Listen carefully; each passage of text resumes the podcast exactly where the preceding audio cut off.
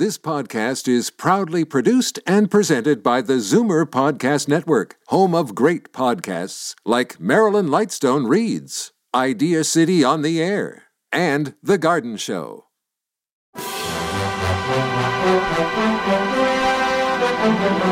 It's Zoomer Radio's Theater of the Mind with Frank Proctor. Open your mind as we fill your head with amazing thrills, chills,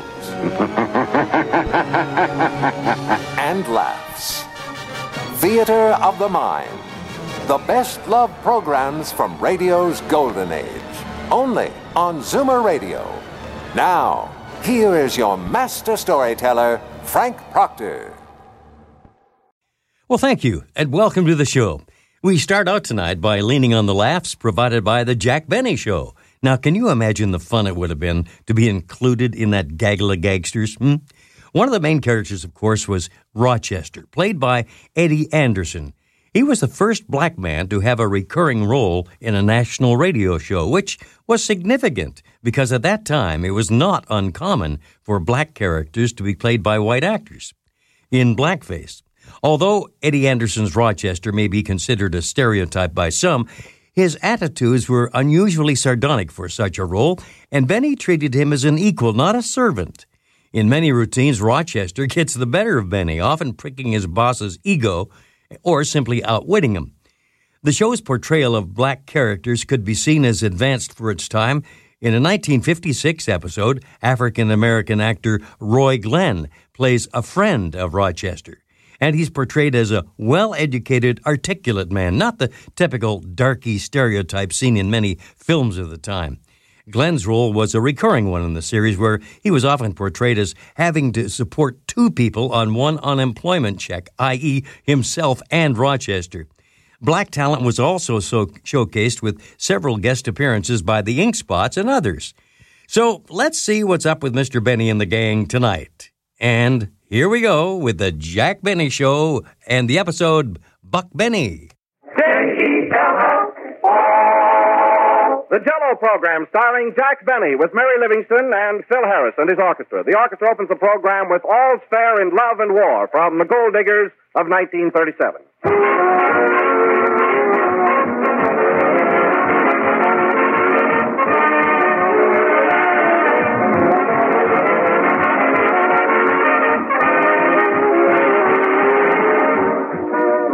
Dinners can be divided into three courses an appetizer to begin with, the main course to follow, and finally, the dessert.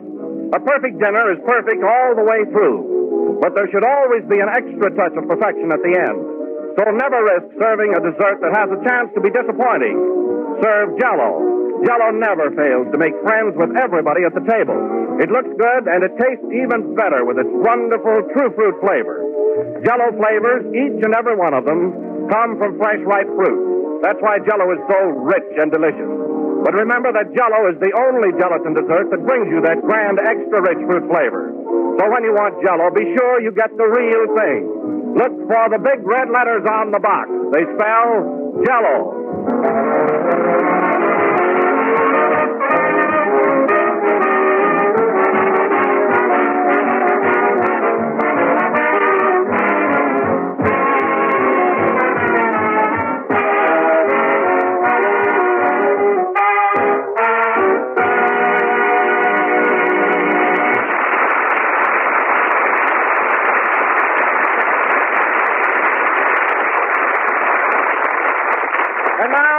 And gentlemen, we present the man who every week spreads a little joy, a little cheer, a little sunshine, Jack Pollyanna Benny.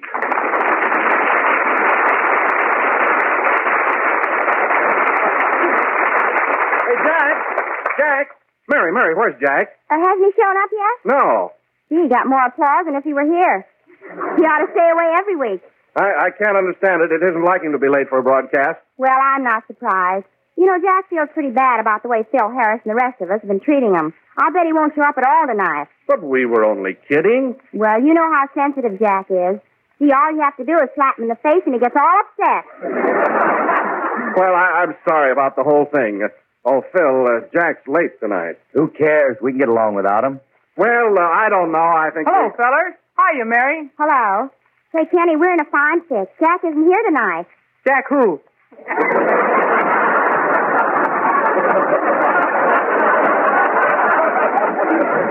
Uh, Jack Benny, remember him? Oh, you mean that cowboy?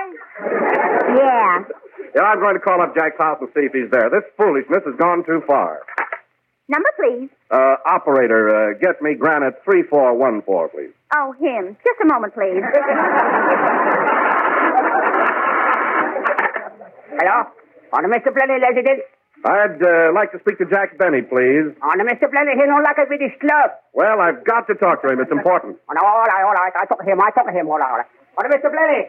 Yes, Hong. On, on, on Samueli, Samueli, Gao Li Sing, Nika Sing Pao. Tôi yang, hak vi tôi là Samueli. On, on, on Samueli, Nika Sing Pao, tôi li Samueli, Sang Moi la, Foi Ma Song Kui Lo. Okay, I'll take it. Hello?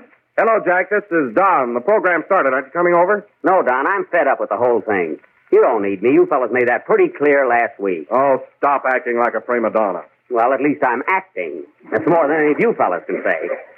How was that, Hong? Oh, sao mà tao tao đi cái chuyện mà tao đi sao mà có hổ tao đấy. you said it. now listen, Don. You guys were so smart and thought you could get along without me. Let's see what you can do. Uh, but we need a master of ceremonies. Well, what's the matter with that Prince Charming that leads the orchestra? You know, that sun-kicked swing man? How was that, Hong? Ripping. What? Uh, John, let me talk to Jack. All right. Uh, hello, Jack. Oh, hello, Miss Livingstone. So nice of you to call. Yes, ain't it? Well, what do you want? Stop acting like a fool and get over here. No, you're all so good. What do you want with me? Well, we need somebody to be the head of the program, and you're a swell head. No, I am, eh? See how comical you are? You don't need me there. Oh, Mary, let me talk to him, will you? Why? I can handle him better than anybody. Go ahead. Hello? Hello, Kenny. Who is this? Who is this? It's Mussolini. Well, put Jack on. I want to talk to him. Listen, Kenny, this is Jack. This is Jack Benny. Oh, let me talk to him, Kenny. Hey, Jack, you want to talk to Phil? No, you talk to him, Hong. Hello, Jack. On Jack Plenty, he know what to talk. Oh, yeah? Put him on the phone. Oh, tao mới đi, tao mau, tao mau, tao đi, Nika Sing Pao, tôi đi, tao mau cô đi. Tao mau, tao hối đi. Phui on you. Goodbye.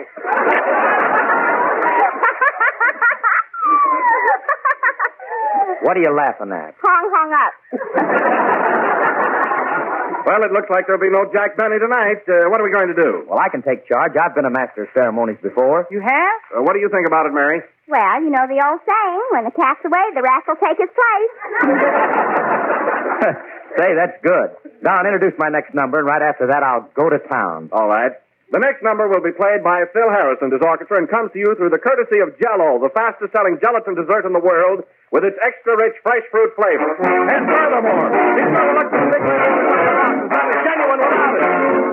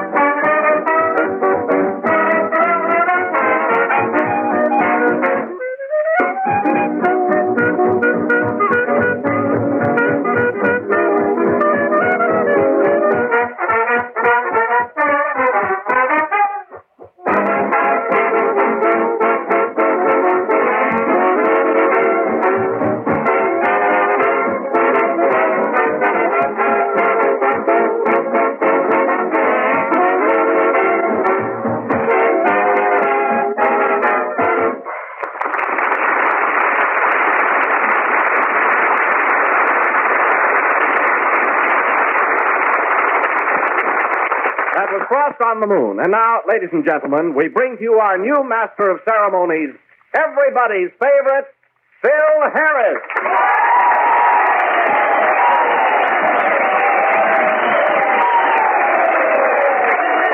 Thank you, thank you, thank you. Hello again. This is smiling Phil Harris talking, full of pep, happy as a lark, and raring to go. Yes, sir. Well, Phil, you look pretty snappy today. Is that a new tie you're wearing? It sure is. Not yet, fellas. Gee, what a versatile orchestra. They laugh and play. Quiet, Mary. You know where I got this tied on? No, where? Around my neck. What happened? Nothing, but it was loud. Say, Phil, what? why don't you pick on jokes your own age? Well, you heard him scream, didn't you? At least I don't have to fight for my laughs like Jack does. Mm, that joke's old enough to fight for itself. Mary, please. And now, ladies and gentlemen, our feature attraction this evening, we're going to. Come in. Why, Hello. Oh, so, so you've decided to come back, right? No, I'm just looking for my hat. I left it here last Sunday. Uh, what kind of a hat was it? It was a gray fedora with a black band. You see it? You got it on your head. Oh. I knew it was here someplace.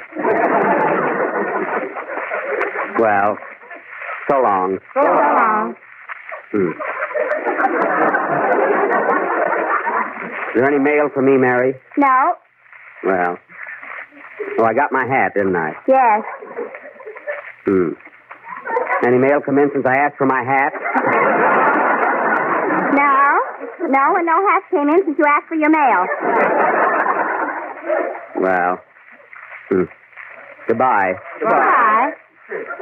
Well, I'll stay on one condition.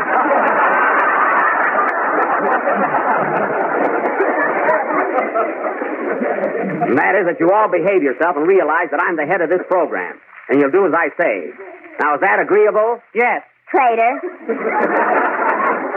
Well, do you want me here or not? Sure, Jack. Hang up your mail and stay a while. Don't be funny. Well, I might as well get started. Hello again. This is smiling Jack Benny taking over the reins.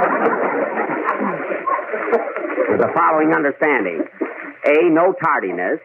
B, no wisecrack. C, no phone calls for anybody on this program, including that certain party whose first initial of his last name is Phil Harris. And now, ladies and gentlemen, our tenor, Kenny Baker, will inaugurate the new regime by singing. Hmm, it's starting already. Answer that phone, Mary, and it better be business. Hello? Yes? Oh, hello. It's Carole Lombard, Jack. Hmm, well, tell her to call Phil at home, not here. She wants to talk to you, Jack. Oh. Well, she probably put the call in before I made the rules.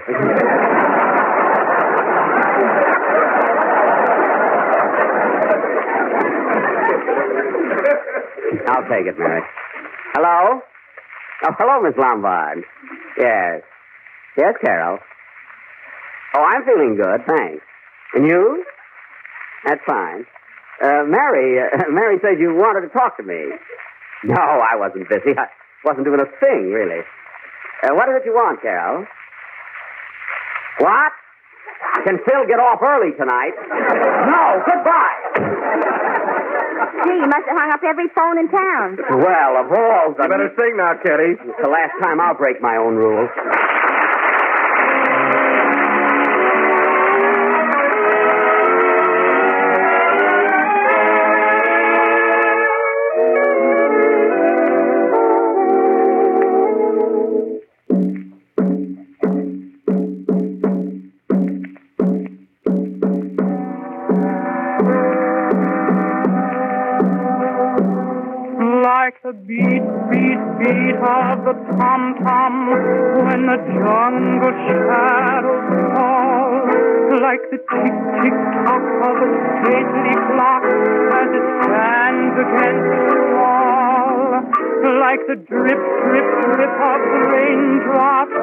When the summer shower is through. For voice within me keeps repeating. You, you,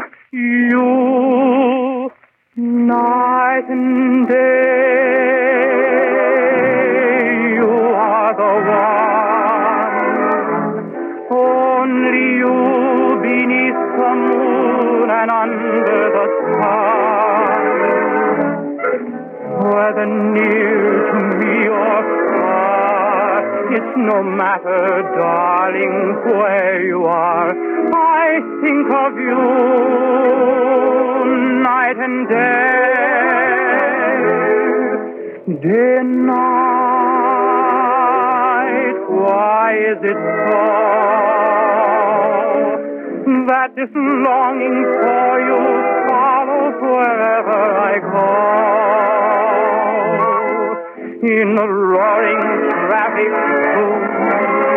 in the silence of my lonely room, I think of you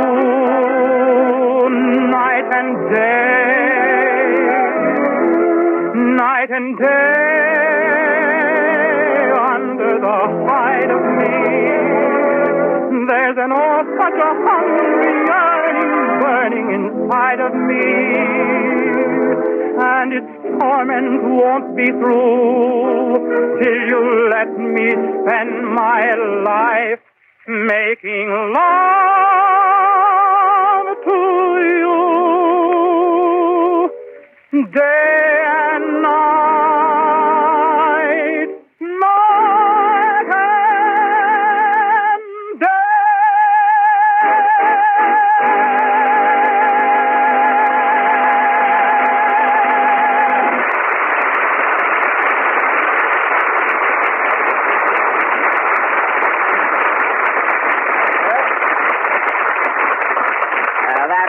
was Kenny Baker singing Night and Day from The Gay Divorce, assisted by the orchestra. And a very good orchestra, too. In fact, they can play anything by request. Last week, they were requested to play hockey. What's the matter with my orchestra? Oh, nothing, Phil, nothing. I heard they're very conscientious. I understand they go to the pawn shop every day and practice for hours. Is that so? What about that violin of yours? Well, my violin was never in pawn. It was never in tune either. Now, listen, Mary, who are you with, Phil or me? Me. Well, I'm glad that's settled. Hmm, And now, ladies and gentlemen, Kenny Baker will sing. I sang already. Oh, see, I'm all mixed up tonight. Well, then, tonight, ladies and gentlemen, is our feature attraction. We will continue with our Western drama, Buck Benny Rides Again. Or is his saddle red?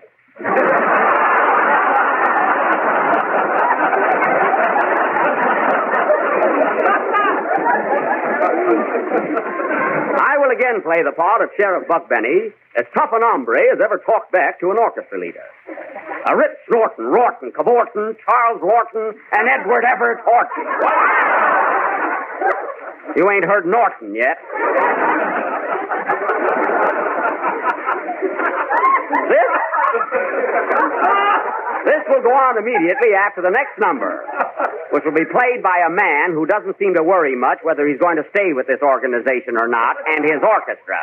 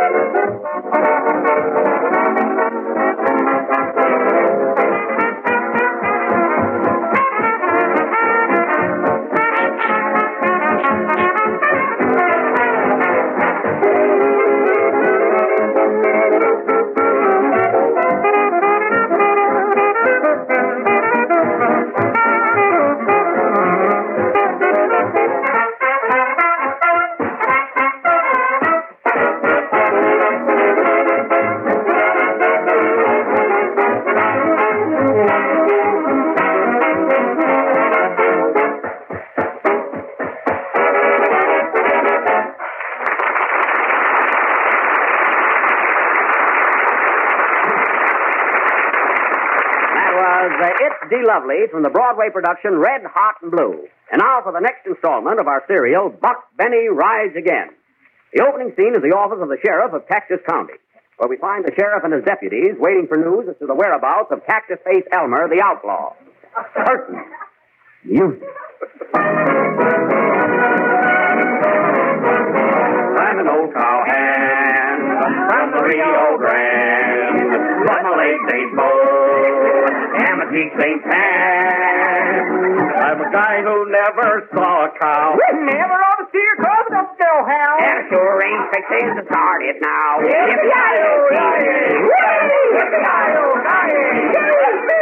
Hold it a second, boys. There's the phone. Hello? Yes, this is the sheriff's office. What's that, madam? You say there's a gang of rowdies disturbing the peace? We'll be over and put a stop to that immediately. Where do you live? Oh, right upstairs.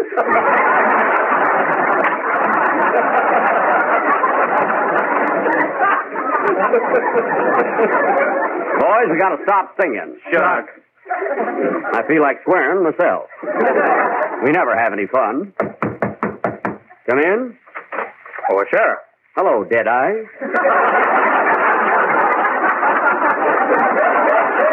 really my secretary. What's up? Somebody stole my Sunday pants. Well, you got another pair. What are you worrying about? My father was in them. Doggone it, he got away before I could think of an answer. Boys, there's been too much shooting and thieving going around these here parts. Getting so those outlaws are taking everything that ain't nailed down. That's right, Sheriff. Well, what are we going to do? Nail everything down.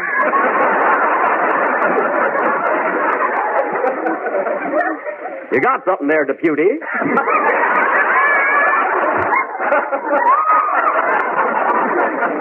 This sure is a tough town. Well, we ought to be getting some news about Cactus Face pretty soon. I wonder what time it is.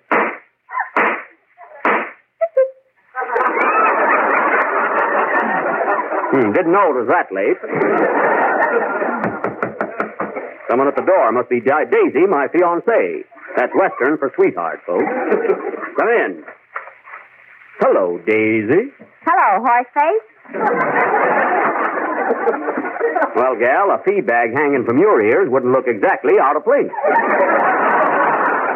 Got your track, Buck. Every time you open it, you're winning. Winnie Pearl, what you doing in town, gal? Christmas shopping? Yeah, just brought a case of brandy and some peanuts. The brandy's for Pappy, What's the peanuts for? to make him thirsty. Mm. He keeps it up, he'll be able to rent his nose for a stoplight. Say, Buck, have you got any news about our stolen cows? No, no clues as to whereabouts Cactus Face Elmer. Got to speak to your pappy about that. Where is he now? He's gone down to Ike Muller's saloon for the weekend.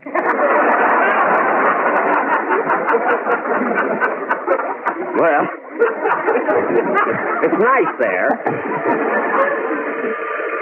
There's the phone. It's either your pappy or Carole Lombard. Well, why don't you answer it? Don't have to. We got a snicker on that. Oh, well, here comes Pappy now. he sure walks heavy, don't he? Uh, that's the fellow that's carrying him. Oh.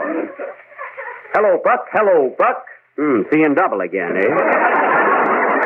What are you so happy about, Frank? Well, Buck, I'm a celebrating because you got my cows back. Hold everything. I didn't get your cows back yet. Too late now. The celebration's underway. I don't even know where Cactus Face Elmer is. You don't? Why, Ike Muller tells me that Cactus Face just walked into the Gem Theater to see a moving picture. He did? Yeah, and the sheriff of the next county's waiting outside the theater till you get there. The sheriff of the next county, eh? What's his name? Puddin' tame. Ask me again, and I'll tell you the same. Hmm, one more crack like that, and I'll play Ring Around Your Eyesy. well, now that we got Cactus Face cornered, I better rush right over there. Can we go with you, Buck? Nope, it might be dangerous. I'm a going alone. Where's my horse? You're sitting on him. Oh. well, I better get going. I'm going to get Cactus Face this time, dead or alive. Goodbye, folks, and Merry Christmas. Buck Benny rides again. Open the door, Frank. Scene two. We now take you to the front of the Gem Theater, where we find Buck Benny just arriving. Whoa!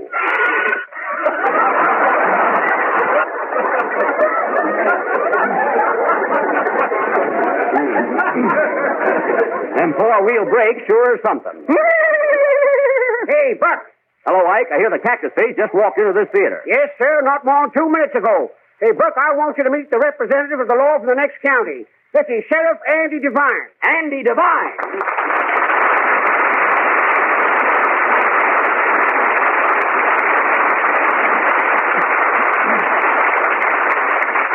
Hmm. Main Street sure is crowded tonight. Sheriff, I'm sure glad to know you. Uh, glad to know you too, Buck.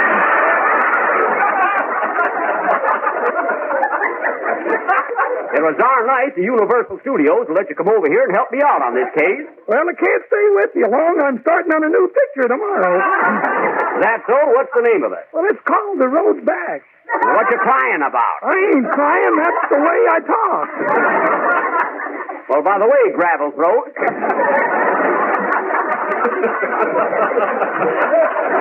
did you see? Uh, did you see me in my latest picture, the big broadcast? Yep. How'd you like me in it? Well, reckon we done enough advertising about our picture. Hold on. Ain't nobody going to say that Jello was the most tempting dessert in these here parts. And every day, millions of cowboys keep eating it. Thanks, Andy. That was divine.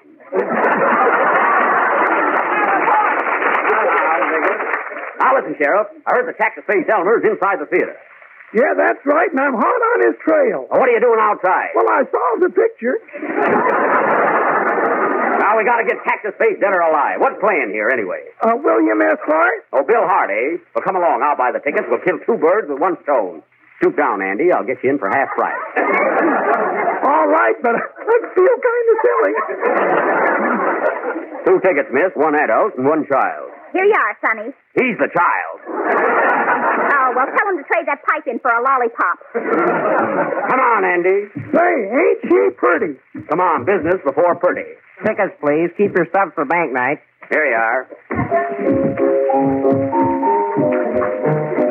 Hmm. It's awfully dark in here. I wonder where the usher is. There he is up in front with a gun. That's William S. Hart. Well, he can't find a seat either. Hmm. Sure is dark. Oh, here's a couple of empty seats. Let's sit down. Sir? Oh, pardon me, lady. Move over one seat, Andy. Why, lady, are you hissing the picture? No, I'm frying an egg. I've been in here for a month. Hmm. Watch for him. Hey, Andy. Andy, my seat's moving. Well, that's funny. Mine's moving too. It is? Mm. Doggone it, we're sitting on a couple of cows. Wait a minute, are you Frank Carson's cows? No. That's a lie. Come on, Sheriff. Cactus Face must be right close by.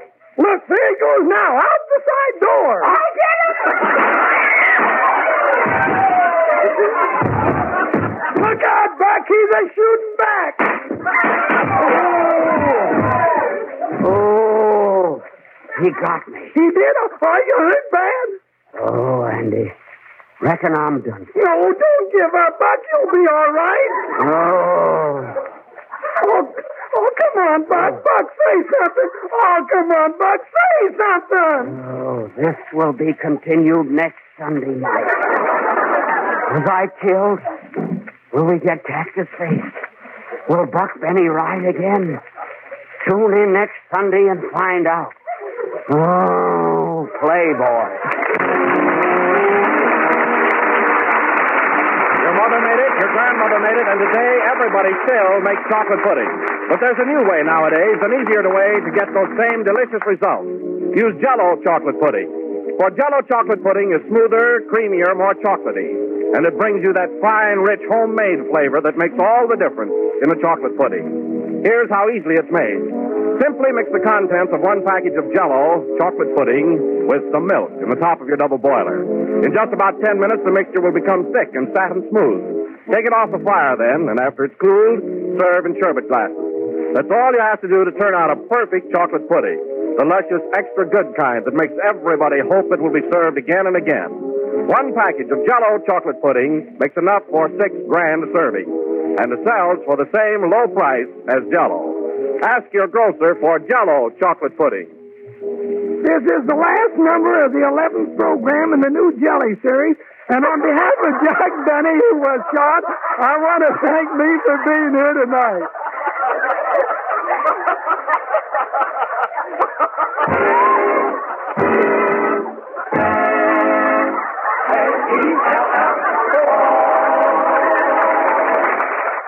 Stay tuned for Hopalong Cassidy next on Theater of the Mind. Time now for William Boyd as Hopalong Cassidy and his friend California Carlson, played by Andy Clyde. They're here to solve another problem of the Old West. With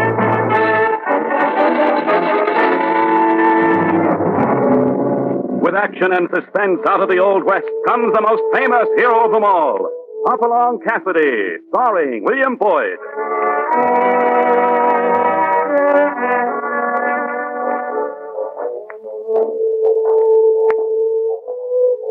Of the silver spurs heralds the most amazing man ever to ride the prairies of the early West. Hopalong Cassidy, the same Hoppy you cheer in motion pictures, and the same California you've laughed at a million times. Raw courage and quick shooting have built a legend around this famous hero. Hopalong is a name to be feared, respected, and admired. For this great cowboy rides the trails of adventure and excitement. William Boyd as Hopalong Cassidy and Andy Clyde as California. What's our story this time, Hoppy? I call this one a shot in the dark. It was getting on toward supper time when California and I rode into the little town of Spurlock. We'd gone out of our way in order to stop by and say hello to the niece of Jim Reynolds, an old friend of mine in St. Louis. Hey, uh, Hoppy, that must be the place right there. Crawford General Store. Frank Crawford Prop. Uh, ain't that the name of the feller Jim said had married Grace? That's it, California. Looks like a nice store, too. Yeah, a heap better than the store across the street from the look of it. Seems funny a young couple with plenty of money would come out and settle in a place like this, though. Well, according to Jim's letter, Crawford's health isn't too good. He has to be someplace where it's hot and dry. Well, he come to the right place then. but uh, must be sort of tough and Grace, though. This is a far cry from St. Louis. Ah, here's the store. Let's tie up and say hello, then we'll get down to the hotel. Suits me, Hoppy, and uh, I hope they get a couple of good beds. Eh? I could use a nice thick steak, too. yeah, yeah, smothered in onions. My mouth's a watering already. Uh, place looks deserted. Oh, there's somebody at the back by the counter. Yeah, yeah, yeah. Uh, must be Grace talking to the short feller. Looks like she's been crying. Is there something I can do for you, gentlemen? Uh, you're Grace Crawford, aren't you? Well, yes. I'm Hopalong Cassidy, and this is California Carlson.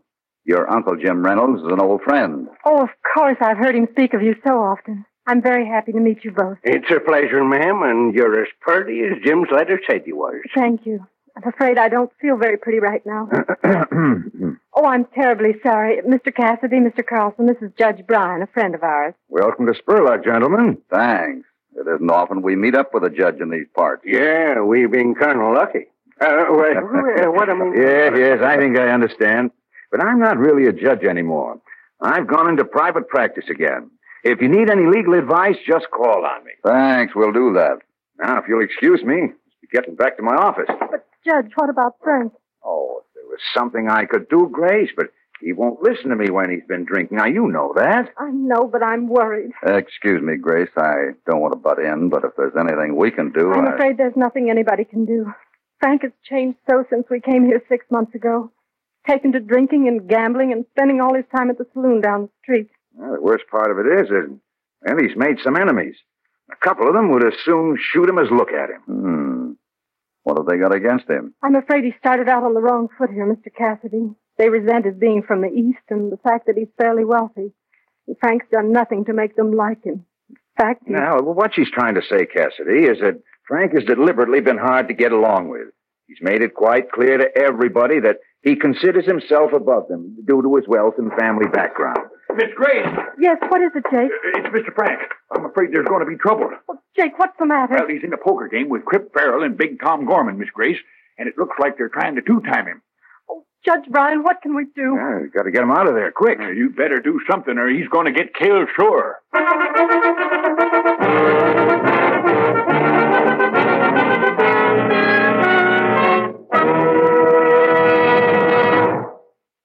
Now, back to Hopalong Cassidy and our story, A Shot in the Dark.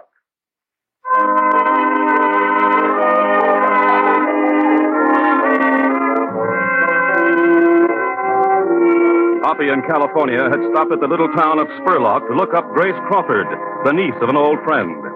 When they entered the Crawford General Store, they found Grace talking with Judge Bryan and worrying about the actions of her husband. A short time later, a man came in to report that Frank Crawford was in the Silver Sage Saloon and there was bound to be trouble. Yes, we'll have to go easy, man. Frank won't be easy to get out of that saloon.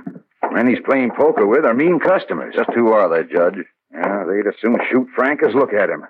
Crip Farrell's a shady character, owns the Silver Sage. And Big Tom Gorman owns the other general store. He's hated Frank ever since he opened his store here. This the place? Yeah, yeah, yeah, this is it. Come on. Hmm. Ain't very crowded. Yeah, that's them. Three men at the table over in the corner. Well, they don't look too friendly toward each other. They won't like our trying to break up their game either. Uh, if only Frank will listen to reason. Oh, uh, oh, Frank! Yeah? On your mind, Judge? Frank, it's it's Grace. She, well, she, she, she wants to see you. Your wife wants to see you, Frank. You better run along like a good little boy. Shut up, both of you. Gonna call it quits and come along, Frank. Look, Judge, I pay you to look after my investments and business affairs, but your job stops there. You don't have to stick your nose into my private life. I'm only trying to help you, Frank. You know that. You're getting on my nerves, Judge. Supposing you haul out of here and let us get on with the game. Yeah, beat it, Bryan. How about it, Frank? You coming? No. Can't you see I'm busy? Sure deal, Tom. Uh, pardon me, gentlemen. Mind if I sit in? Cassidy, what the... Uh, excuse me, Judge. Uh, we're playing a high stake game, cowboy. That's fine. I think I got enough to go on for a spell. Yeah, but, but... Quiet, Judge. Hoppy knows what he's doing. Let's just look on. Deal, Gorman. You and Farrell are 7,000 into me, and I plan to get it back.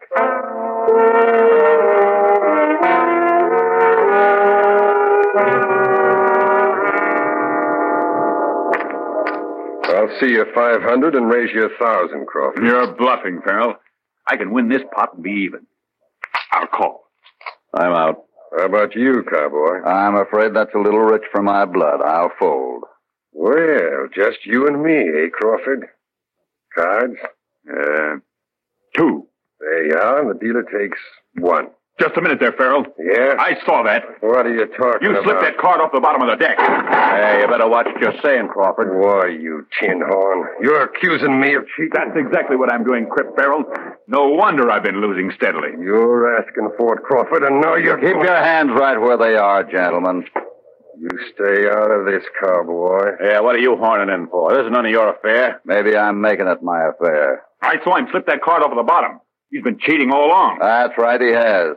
And if you're too stupid not to have noticed it before, you should be home playing tiddlywinks. Wait a minute there. You two had this plan, didn't you? I never set eyes on this man until I walked in a few minutes ago. I just want to see that he gets out of here in one piece. Now take your money and get out of here, Crawford. All right, come on, Frank. Get back to the store. I'm not Great. taking orders from anybody. Least of all this cowhand. When I want somebody to protect me, I'll hire a bodyguard. California, get his money off the table and give it to him. Right, Hoppy? You won't get away with this. That's my money. Crip's right. He had the high hand. Here you are, Crawford. Now get out and don't come back, Crawford. All right, I'll go. But those two haven't heard the last of this. And neither have you, Crawford. You'd better get clear out of town while you've got a chance, Crawford. You'll never scare me away, either of you. Speaking of getting out of town, that wouldn't be bad advice for you to follow, cowboy. We don't like strangers meddling in our affairs here. Thanks, I'll remember that. Pay no attention to them, Cassidy. You're welcome in Spurlock as long as you want to stay. Well, we just want to get a room at the hotel for the night, Judge. That is, uh, if these gentlemen don't object. Come along then. I'll show you where it is. And I'm sure they've got a room.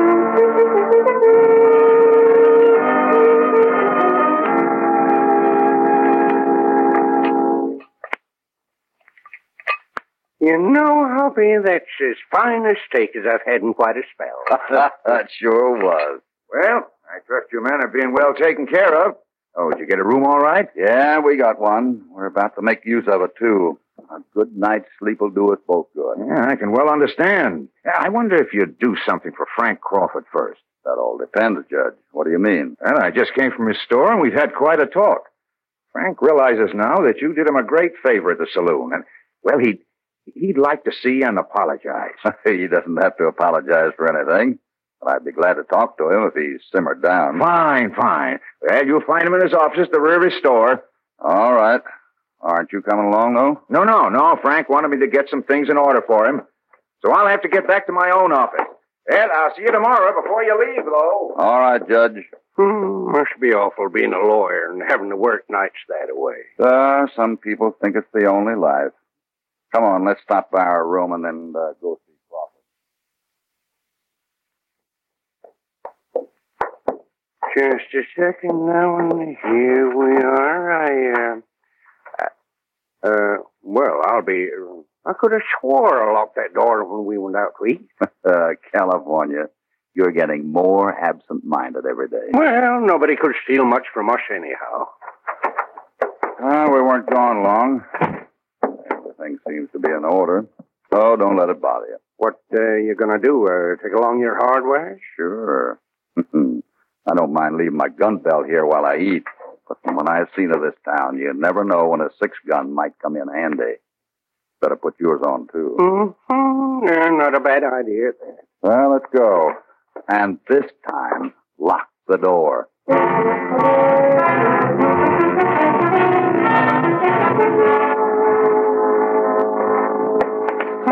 Looks like everybody works of night here. There's the light in Gorman's store across the street, too. Maybe he's trying to figure out a way to improve business. Excuse me, Mr. Grant. Why, sure, Grace. I, I don't mind waiting. Oh, I'm glad you've come, Mr. Cassidy and Mr. Carlson. Glad to, Grace. Is your husband here?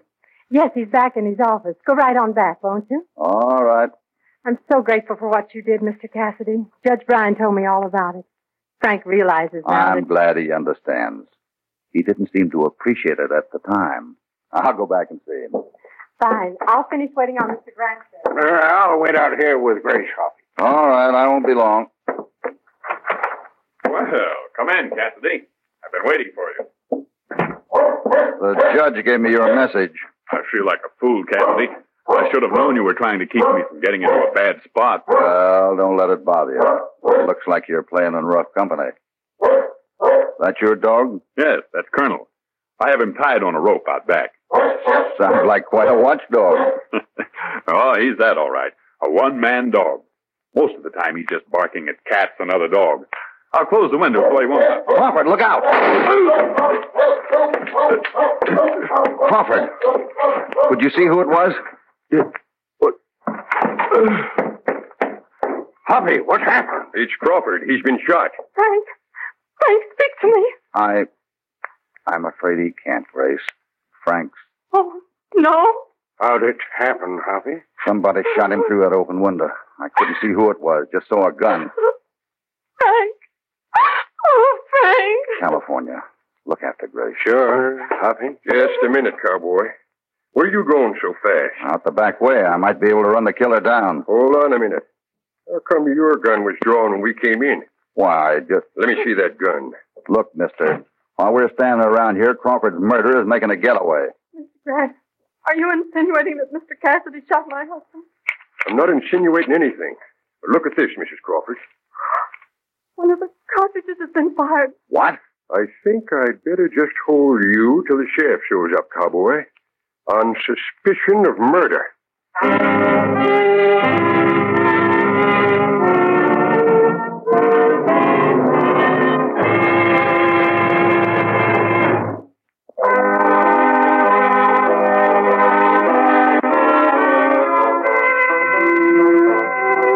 While Hoppy was talking to Frank Crawford in his office at the rear of the general store, someone fired a shot from outside the open window, and Crawford fell dead with a bullet in the heart. Later, when the sheriff entered and discovered one of the shells in Hoppy's gun had been fired, he placed Hoppy under arrest on suspicion of murder. Ah, you're making a big mistake, Sheriff. While you wasting your time bringing me here, Crawford's murder has gotten away clean. Cassidy, what's this all about? I just saw Grace and your friend Carlson. Sheriff, you've got no reason to lock this man up. Now simmer down, Judge. You ought to know all about circumstantial evidence. Does this man look like a murderer? Of course not. Well, he'll sure get a chance to prove he ain't before a jury. I'm taking him to the county seat tomorrow. Yeah, we'll see about that. Leave us alone, Sheriff. I want to talk to Cassidy here. You figuring to act as his lawyer, Judge? If he likes, yes. Well, in that case, I reckon it's all right. But hurry it up. I want to get some sleep tonight. Uh, it's terrible, Cassidy. I'll try and get a writ from the county seat tomorrow. We'll get you released from here. You don't think I killed Crawford then? Why, of course not. Yeah, but what's this about a bullet from your gun having been fired? Yeah, one of them was fired all right. Somebody must have planted an empty shell in my gun while California and I were eating over at the hotel. Ah, yeah, this is beginning to add up, Cassidy. What do you mean? Big Tom Gorman lives at the hotel. You think Gorman might have watched for a chance and then got into our room while we were out? Well, he could have easily enough. Of course, we can't jump to conclusions. Well, Crip Farrell could have done it too, for that matter. Both had reasons for wanting to see Crawford dead. Well, whoever it was did a clever job making it look like I'm the guilty man. I know. I know, and it's going to be hard proving you didn't do it. Yeah, but don't worry. We'll get you out of this all right. You just sit tight here, Cassidy. it doesn't look like there's much else I can do. But if you see California, tell him I want to see him right away, will you?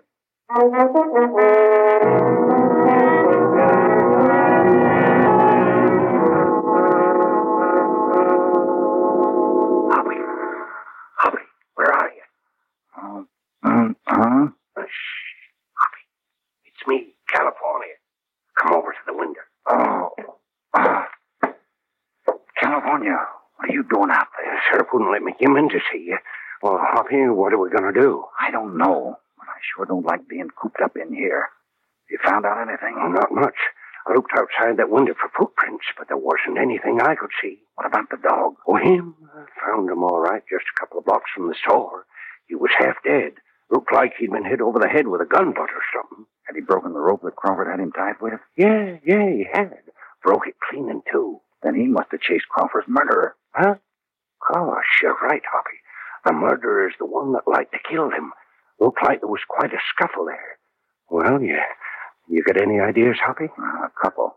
None of them can do any good as long as I'm cooped up in here. Judge Bryan said he might be able to get you released tomorrow. I know, but if he doesn't... Hoppy, uh, I don't like to worry you, but there's something you ought to know. What's that? There's quite a crowd over at the Silver Sage Saloon. Uh, some of them's talking about a lynching. What? Yeah, some of them saying there's enough evidence against you to hang you anyway.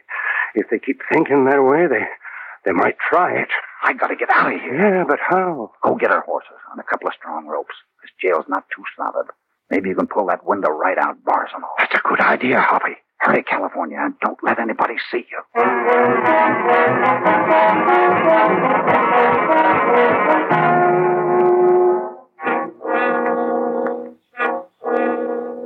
Hoppy. Yeah, got the ropes. I got 'em. But we better hurry. That mob over to the saloon's getting bigger and crazier every minute. Here, tie this to one of them bars. All right. The sheriff's still out in front. Was when I went by on the way to get the horses. There. There. That's tight. So's mine. I'll give the horses a run at it. Listen. What's that? Sounds like that mob from the saloon. They're out front. Get going, California. I never did like the idea of wearing a hemp necktie. Right, Hoppy. Here goes. Hey, get up there. Good work, California. Hurry, Hoppy, hurry! I'm coming. Move the window! Get away, man! After him! Come on, Topper. Follow California, this way.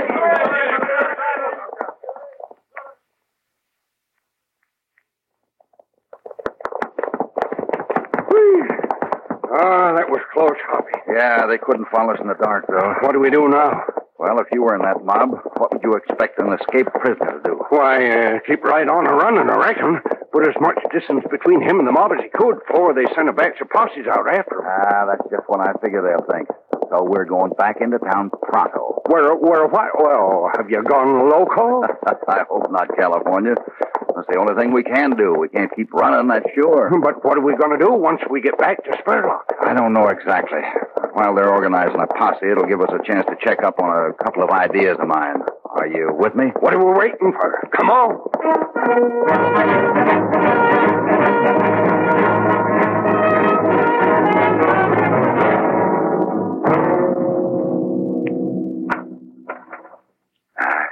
I think this key's going to work, Hoppy.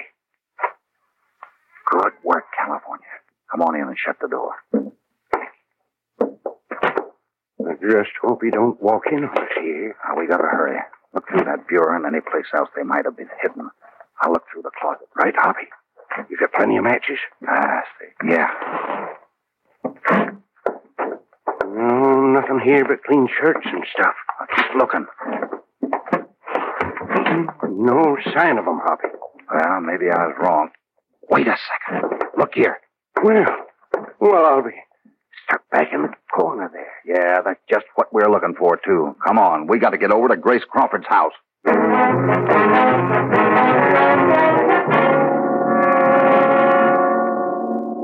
Mr. Cassidy, you shouldn't come here. Jake just came by and said the whole town's down at the saloon. They're organizing posses to search for you. Ah, that's fine. I'll save them the trouble in a minute. you mean you're going to give yourself up? Not exactly, but I'm going to try to show your husband's murderer up. You know who it was? I think I do, but proving it may not be so simple. Is there anything I can do to help? Yes, I'd like to see the dog if you'll show me where he is. Why, of course, he's on the back porch. How's he making out by now? Well, he's better, but, well, come with me and you can see for yourself. I'll bring the lamp. Your husband told me he was sort of a one man dog. That's right. He wouldn't have anything to do with anybody else.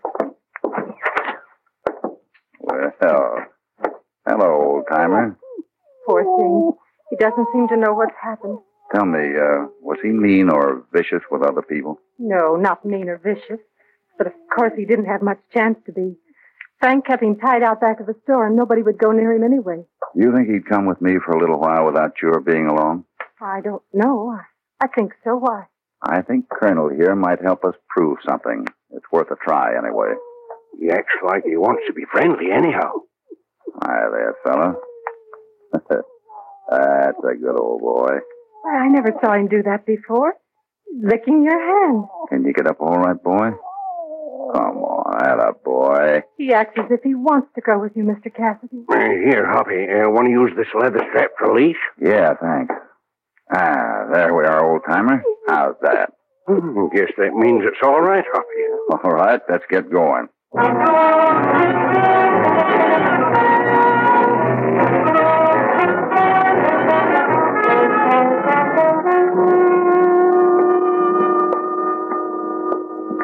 see in the window, Hoppy? Yeah, must be 30 or 40 men inside. The sheriff's talking to them. Well, let's get over closer to them bat wing doors. Maybe we can hear what they're saying. Hang on to that leash, California. I got it. Good boy, Colonel. Six men head up the trail toward Mesa Junction. Okay, Sheriff. We're ready. Gorman, you and Farrell can take some men down toward the Patch Creek. They might have headed that way direction. If they did, we'll get them. Ah, we can save you the trouble, Sheriff.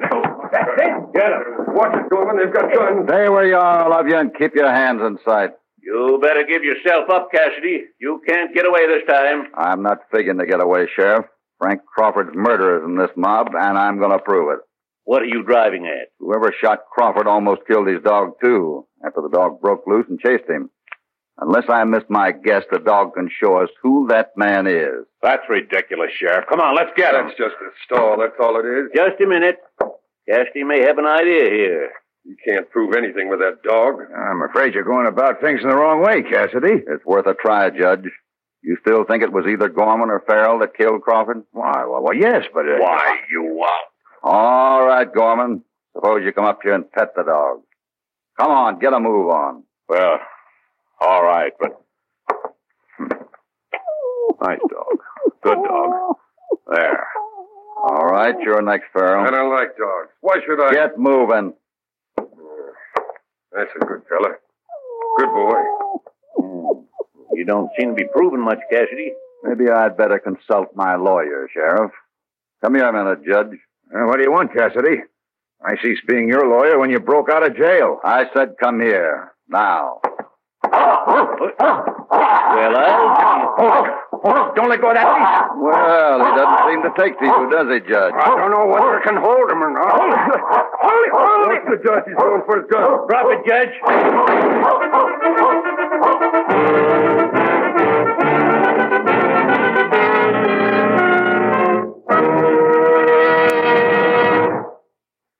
Well, the judge is locked up safe, Cassidy, and you were right. One of his legs was tore up where that dog had bit him. That varmint had a right clever scheme worked out to get rid of Crawford and put the blame everywhere but on himself. Yeah, and he had more motive than either Gorman or Farrell for killing Crawford. I declare I never would have thought the judge was an embezzler. But I suppose handling all of Crawford's investments was just too much temptation. How'd you get wise to that, Bill Cassidy? I didn't think of that until I was practically sure he'd shot Crawford.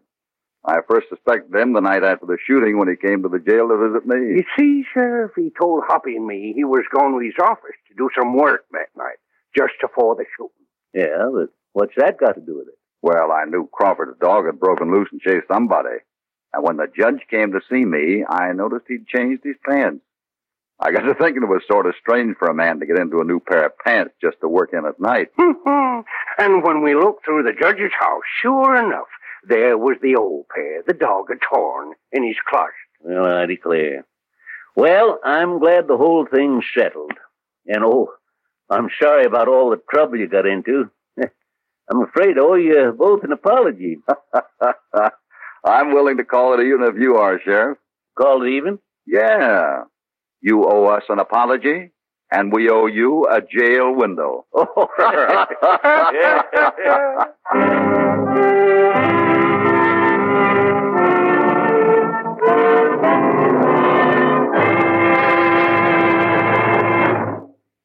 Well, the judge was really up against it when he tangled with both Hoppy and a loyal one-man dog in his scheme to solve his money troubles with a shot in the dark. Hoppy and California reluctantly part company with $10,000 in gold when they walk into a bank run by bandits and gunfighters in a town turned inside out for a gun hawk convention. Don't miss this next thrilling adventure.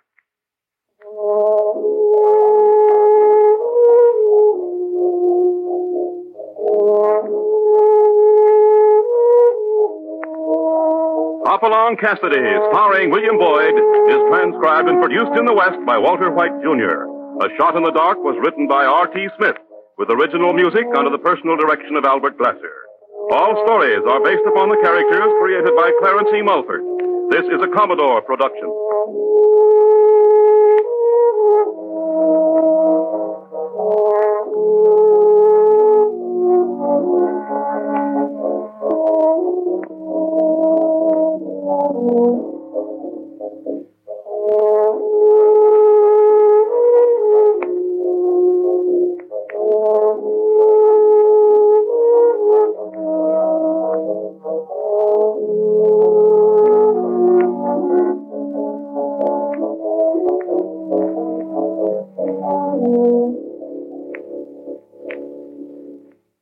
Thank you for listening. Tomorrow night, it's a new show entitled Crime Classics, followed by Challenge of the Yukon.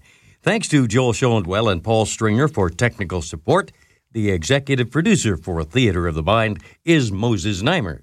I'm Frank Proctor. Have a great evening. This podcast is proudly produced and presented by the Zoomer Podcast Network, home of great podcasts like Marilyn Lightstone Reads, Idea City on the Air, and The Garden Show.